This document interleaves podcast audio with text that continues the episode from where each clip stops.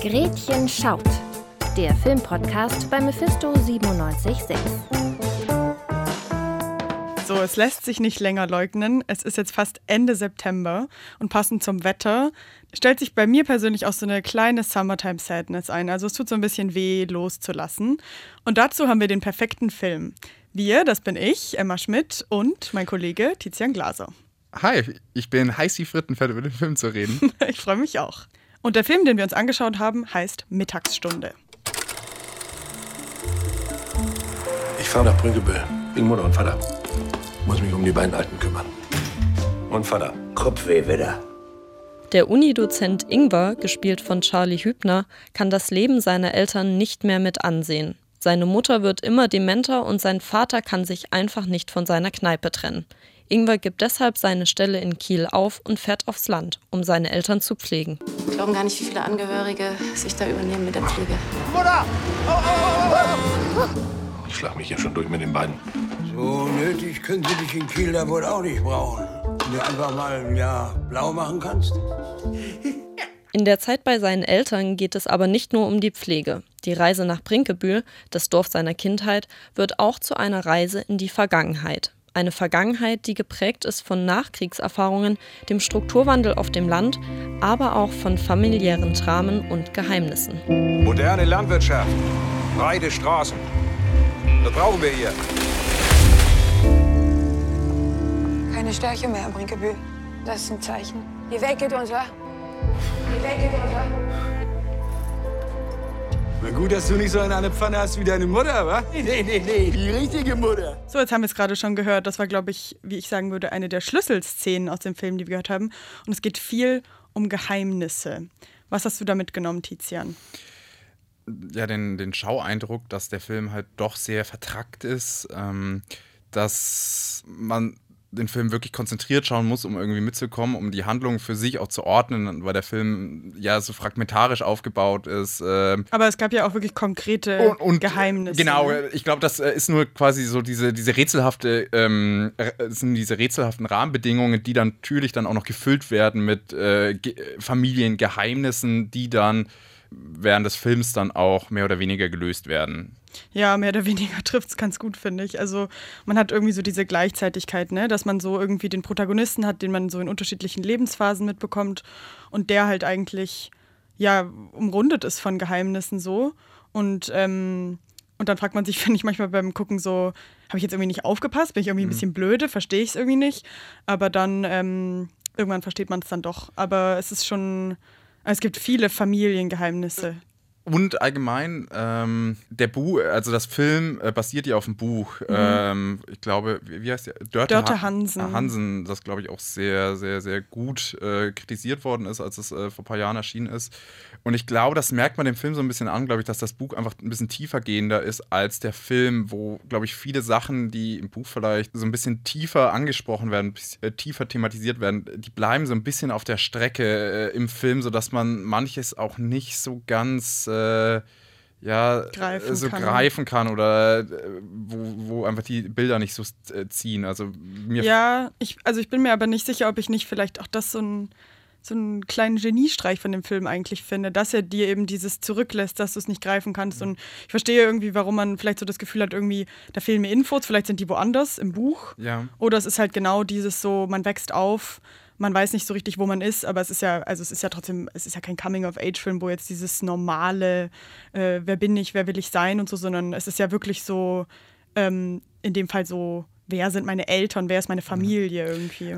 Also, um das vielleicht noch zu konkretisieren und an einem Beispiel festzumachen im Film, das ist ja schon irgendwie der Start des Films. Darüber haben wir auch ja davor schon so ein bisschen gesprochen im Vor äh, Vorgespräch, dass man da ja so reingeworfen wird und dass der, der Protagonist, also Ingwer, äh, gespielt von Charlie Hübner, dass der ja einfach so urplötzlich sagt, ja, ich kann jetzt hier nicht mehr sein ich muss jetzt zu meiner Familie.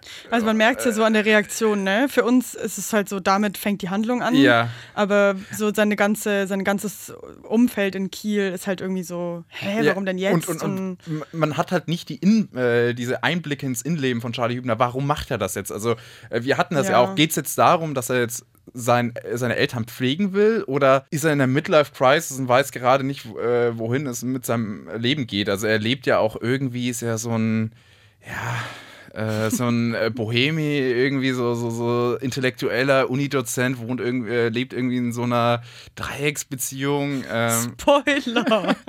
äh, also so, soweit, äh, soweit ich das verstanden habe. Und ähm, das wird zwar im Film klar, aber so am Anfang halt nicht. Und das ist irgendwie für mich ein bisschen sinnbildlich, dass du viel mit viel konfrontiert wirst, was nicht so ein bisschen eingeordnet wird. Also gerade auch das mit seiner, mit seiner Lebenssituation, mit, mit seinen zwei, mit seiner Partnerin, mit seinem Partner, würde ich jetzt mal so auch von ausgehen, irgendwie irgendwie, ich finde, das ist, ähm, warum ich letztendlich auch sagen würde, dass mir der Film voll gut gefallen hat, weil alles, womit wir anfangen, lädt halt zu dem absoluten Klischee ein, weißt du, so Eltern müssen gepflegt werden, so ja geil, lass doch einfach nochmal Honig im Kopf machen, nur keine Ahnung in Nordfriesland dann Hast du eben. den geschaut? Nein.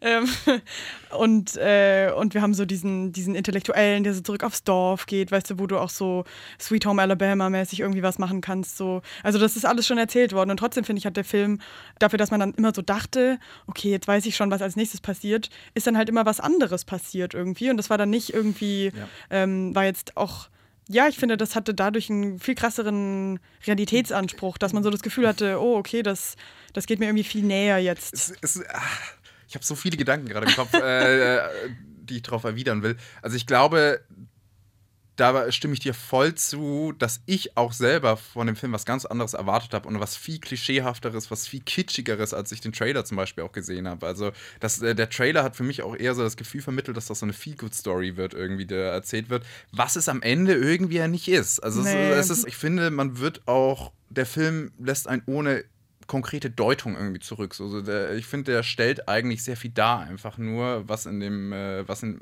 was in dem Leben in diesem Dorf und äh, bei den Protagonisten irgendwie passiert, aber ohne das jetzt groß zu bewerten ist. Äh, Ich finde, er lädt halt schon doll zu so einer eigenen Familieninspektion irgendwie ein. Also, dass man so überlegt. Ich meine, da passieren schon Dinge, ja, wo man, glaube ich, auch darüber streiten kann, so sind die alltäglich in Familien oder nicht. Ja. Weil da schon, also da passieren schon sehr heftige Sachen irgendwie so, aber ähm, also die auch viel so, ja, einfach mit so einem, mit so einer Nachkriegserfahrung, glaube ich, zu tun haben, die wir, würde ich jetzt mal tippen, beide nicht so Ja. gut nachvollziehen können, beziehungsweise Ja. die schon auch unsere Eltern ja dann eher quasi ähm, in zweiter Generation so sekundär irgendwie nur noch streifen, aber die man trotzdem kennt irgendwie so. Auf der anderen Seite ist, ist das Thema ja wahrscheinlich immer noch hochaktuell. Also es geht ja viel um, ums Dorf, äh, um, um, um den Wandel im Dorf. Also der Film spielt in verschiedenen Zeiten. Es fängt in den 60er an, äh, 70er und auch in der Gegenwart, also ich glaube 2012 oder so. Äh, um was es halt sehr stark geht in dem Film, ist es halt, äh, ist diese Entwicklung ab den 60ern, dass zum Beispiel in Nordfriesland halt äh, Flurbereinigung stattfindet, also dass die kleinen landwirtschaftlichen Betriebe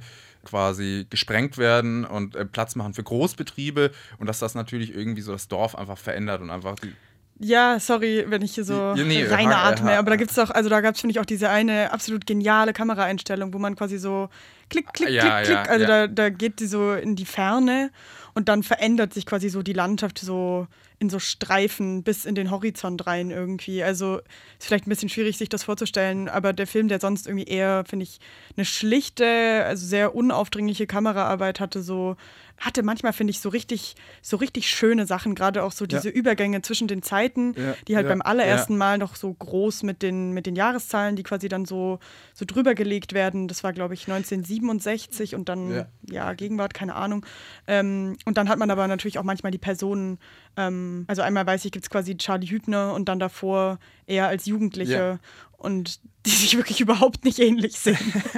aber halt so, aber halt irgendwie, das hat es total gut getroffen. man hat es aber trotzdem abgekauft. Das- Ja, voll. Und das finde ich ist ja dann. Stimmt, vor allem, äh, irgendwann kommt er ja, wird er ja doch als, äh, als junger Studi irgendwie gezeigt. Ja, das meinte sieht nochmal ganz anders aus. Ja, aber also war aber egal halt so, weil irgendwie das das voll gut eingefangen hat halt Ja. irgendwie so und dann ist es halt so der gleiche Blick oder die gleiche Körperhaltung oder so und dann Wenn wir jetzt gerade schon irgendwie über so die Atmosphäre und über das Setting und über, äh, ja, ähm, darüber reden, ich fand die Atmos schon eindringlich. Also ich fand die Bilder, äh, diese Bilder irgendwie vom nordfriesischen Land irgendwie, die Musik im Hintergrund, äh, auch die grauen Himmel, die oft gezeigt werden, äh, das war sehr, sehr eindrücklich und ich hatte auch tatsächlich einmal richtig, richtig Gänsehaut. Das war ungefähr zwei Drittel im Film, als äh, Charlie Hübner auf dem auf diesem Betonboden äh, läuft und mit diesen, äh, da diese, diese Fußab so Fußabdrücke hat. sieht und Ja. dann so richtig, ja, der kalte Schauer der Geschichte über seinen Rücken Das fand zieht. ich auch sehr, also sehr, das ging voll nahe irgendwie so. Das, war schon richtig traurig einfach irgendwie das, auch. Das war richtig, Ja. richtig traurig, weil, wie es ja im Einspieler heißt, da verarbeitet er irgendwie auch seine ganze Familiengeschichte, die irgendwie ja schon auch crazy ist und äh, Ist schon heftig, ja. Aber gut, da können wir jetzt an der Stelle leider nicht mehr verraten. ähm, aber ich finde auch, also gerade, äh, finde ich, geht aber genau auf das Gleiche, was ich eben irgendwie schon so gemeint habe, dass eben diese Landschaft, wie sie gezeigt wird, so, wenn ich jetzt so Nordfriesland sage, dann hat man bestimmt irgendwelche Vorstellungen, die in meinem Fall nicht auf, also darauf basieren können, dass ich jemals in Nordfriesland gewesen wäre. Aber ich stelle mir trotzdem was vor und ich habe aber was anderes bekommen. So. Also wir sehen viel von dem Dorf, das irgendwie ähm, sich eben stark verändert hat. Also das sind, das ist das gleiche Dorf, aber eben zwei ganz unterschiedliche Varianten, einmal in den 60ern, einmal irgendwie im Jetzt. Aber ich finde, so von der Landschaft bekommen wir schon immer die, also ähnliche Shots, Ja. die auch nicht so, ähm, also wo diese ganze total übertriebene Romantisierung von Norddeutschland einfach mal so nicht gemacht wird. Und das fand Ja. ich auch irgendwie, also es ist Ja, eine schöne Landschaft so, aber es ist nicht dieses subtil. kitschige ja, es irgendwie. ist alles so ein bisschen bodenständig äh, gehalten. Ja, und ich finde, also und ich finde, das ist halt sowas, das ist dann so, das finde ich, geht mir dann manchmal halt so doll in so Heimatkino. Und ich finde, wenn du dann so, ich schaue mir jetzt einen Kinofilm an, der in Nordfriesland spielt, dann, ähm, dann hatte ich halt Angst, dass so genau in diese ja, Falle, keine Ahnung, in dieses Schema wieder so reingetreten wird, dass man immer wieder diese gleichen Geschichten erzählt, die man so an diesen Landschaften und diesen Ja, stereotypen ja. Charakteren aufhängt. Aber das wäre dann zum Beispiel was so, hätte ich jetzt nicht haben wollen. Das, so. äh, ja. Also, dass dieser Film quasi so einen Regionalanspruch damit Ja. vertritt. Es gibt ja auch diese Figur von dieser Freundin, die dann bei, bei ihm in Kiel zu essen ist, die dann immer so ist, so, oh, jetzt äh, schnack mal noch ein bisschen platt und so. Und man ist halt nur so, oh, oh mein Gott, Ja. sei still, so du nervst. Und man hat auch so das Gefühl, ähm, und das finde ich, also deswegen mag ich Charlie Huebner, abgesehen davon, dass er wirklich doll aussieht wie mein Onkel, mag ich ihn auch gerne als Schauspieler, weil er so diese Nuance von nichts an meinem Gesicht verändert sich, aber so ich als Zuschauerin kann trotzdem lesen, dass er genervt ist von dieser Person am Küchentisch, Ja. die jetzt irgendwie ihn so ein bisschen so, jetzt sprich doch mal platt und so. Und darüber sprechen wir jetzt auch mal, ähm, dass er das hinkriegt als Schauspieler. Und Teile von dem Film in der Ausführung, die wir gesehen haben, waren ja auch auf platt. das hat den Film schon eine krasse Glaubwürdigkeit gegeben, auch wenn man nicht, äh, wenn man jetzt nicht alles verstanden hat. Also man sollte schon mit Untertitel schauen, aber ich finde, das hat einfach doch diesen Regionalaus, äh, der hat dieses Dorf doch ein bisschen verfremdet, äh, sodass es halt dann doch irgendwie auch ein, ein authentischer, meines Erachtens authentischer Regionalfilm ist, weil man halt irgendwie wirklich so das Gefühl hat, man dringt da jetzt in diesen in so einen, äh, so einen ganz eigenen Kosmos irgendwie ein, äh, den man halt nicht als Süddeutscher zum Beispiel perfekt versteht, sondern bei die irgendwie mit eigenen Problemen, mit eigenen, auch mit einer eigenen Mentalität irgendwie zu kämpfen haben. Das fand ich eigentlich, hat mir sehr, sehr, sehr gut gefallen. Ja, ich finde das auch schön. Also ich finde, das kann schnell mal irgendwie so voll kitschig werden, Ja. auch quasi mit Akzenten irgendwie oder Dialekten, dass man damit so viel spielt, aber ähm, sich dafür zu entscheiden, quasi diesen Film ähm, auch so zu veröffentlichen, finde ich halt total cool, weil man ja wirklich, also platt ist ja eine eigene Sprache und damit, finde ich, zollt man dem auch so ein bisschen Respekt und, ähm, und das finde ich einfach voll, voll schön und voll angemessen, weil wir irgendwie auch nicht so ein gutes Standing für Minderheitensprachen in Deutschland haben. Voll. Und Und, da, und das ist, glaube ich, was den Film, glaube ich, so ein bisschen abhebt von so anderen. Äh, äh, wir, müssen uns, wir müssen uns schicken. Ähm, aber was den Film so ein bisschen abhebt, glaube ich, von so äh, klischeehaften Regionalsendungen, ist, glaube ich, dass diese Dialekte irgendwie nicht ins Lächerliche gezogen werden. Ähm, vielleicht nochmal zum Schluss nochmal so eine Beurteilung. Wie, ja, was ist dein Fazit zu dem Film? Also ich mochte den Film sehr gerne. Genau, eben weil ich auch finde, er hat überrascht so. Ich finde, ähm, auch wenn ich in den 60ern nicht gelebt habe, ich mochte irgendwie einfach, wie der Film aussieht. Und ich finde, er hat halt so quasi ein Familiendrama oder eine Familiengeschichte irgendwie sehr, ähm, sehr lebendig erzählt, die halt dafür gesorgt hat, dass ich auch irgendwie dann überlegt habe, wie das so in meiner Familie ist. Und das finde ich halt, ähm, wenn ein Film das schafft, dann ist es schön. Ich finde, er war äh, nicht zu lang, nicht zu kurz. Also ich kann mich auch anschließen, dass ich den Film doch sehr gemocht habe. Ähm, was mich so ein bisschen äh, mit Fragen zurückgelassen hat, war, dass ich, das habe ich ja eingangs schon erwähnt, dass ich irgendwie finde, irgendwie wird der Film nicht gedeutet. Irgendwie wird ganz viel dargestellt, irgendwie äh, ganz viele Entwicklungen, sowohl auf, auf dem Dorf als auch in der Familie.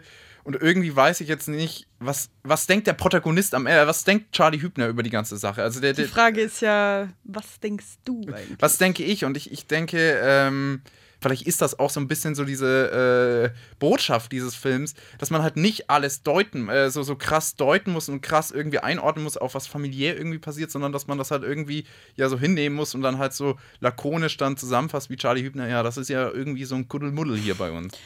Manche Sachen bleiben eben einfach offen. Man kann auch nicht über alles immer zu Ende sprechen, alles immer zu Ende denken. Und deswegen endet auch an der Stelle schon wieder unser Gretchen Schaut Podcast. Vielen Dank äh, für unser nettes Gespräch, Tizian. Ja, danke, dass ich hier auch mal Teil des Radio für Toros sein durfte. Gerne, sage ich mal stellvertretend. Für äh, den Kultstatus, den ihr jeden Freitag hören könnt. Sonst gibt es den nächsten Gretchen Schaut Podcast auch in zwei Wochen, wieder überall, wo es Podcasts gibt. Aber davor muss ich nochmal Danke sagen, und zwar an Alexander Böhle, der die redaktionelle Leitung für die Folge innehatte, und bei Lena Rudolph, die die Einspieler für uns übernommen hatte. Bis zum nächsten Mal. Vielen Dank fürs Zuhören.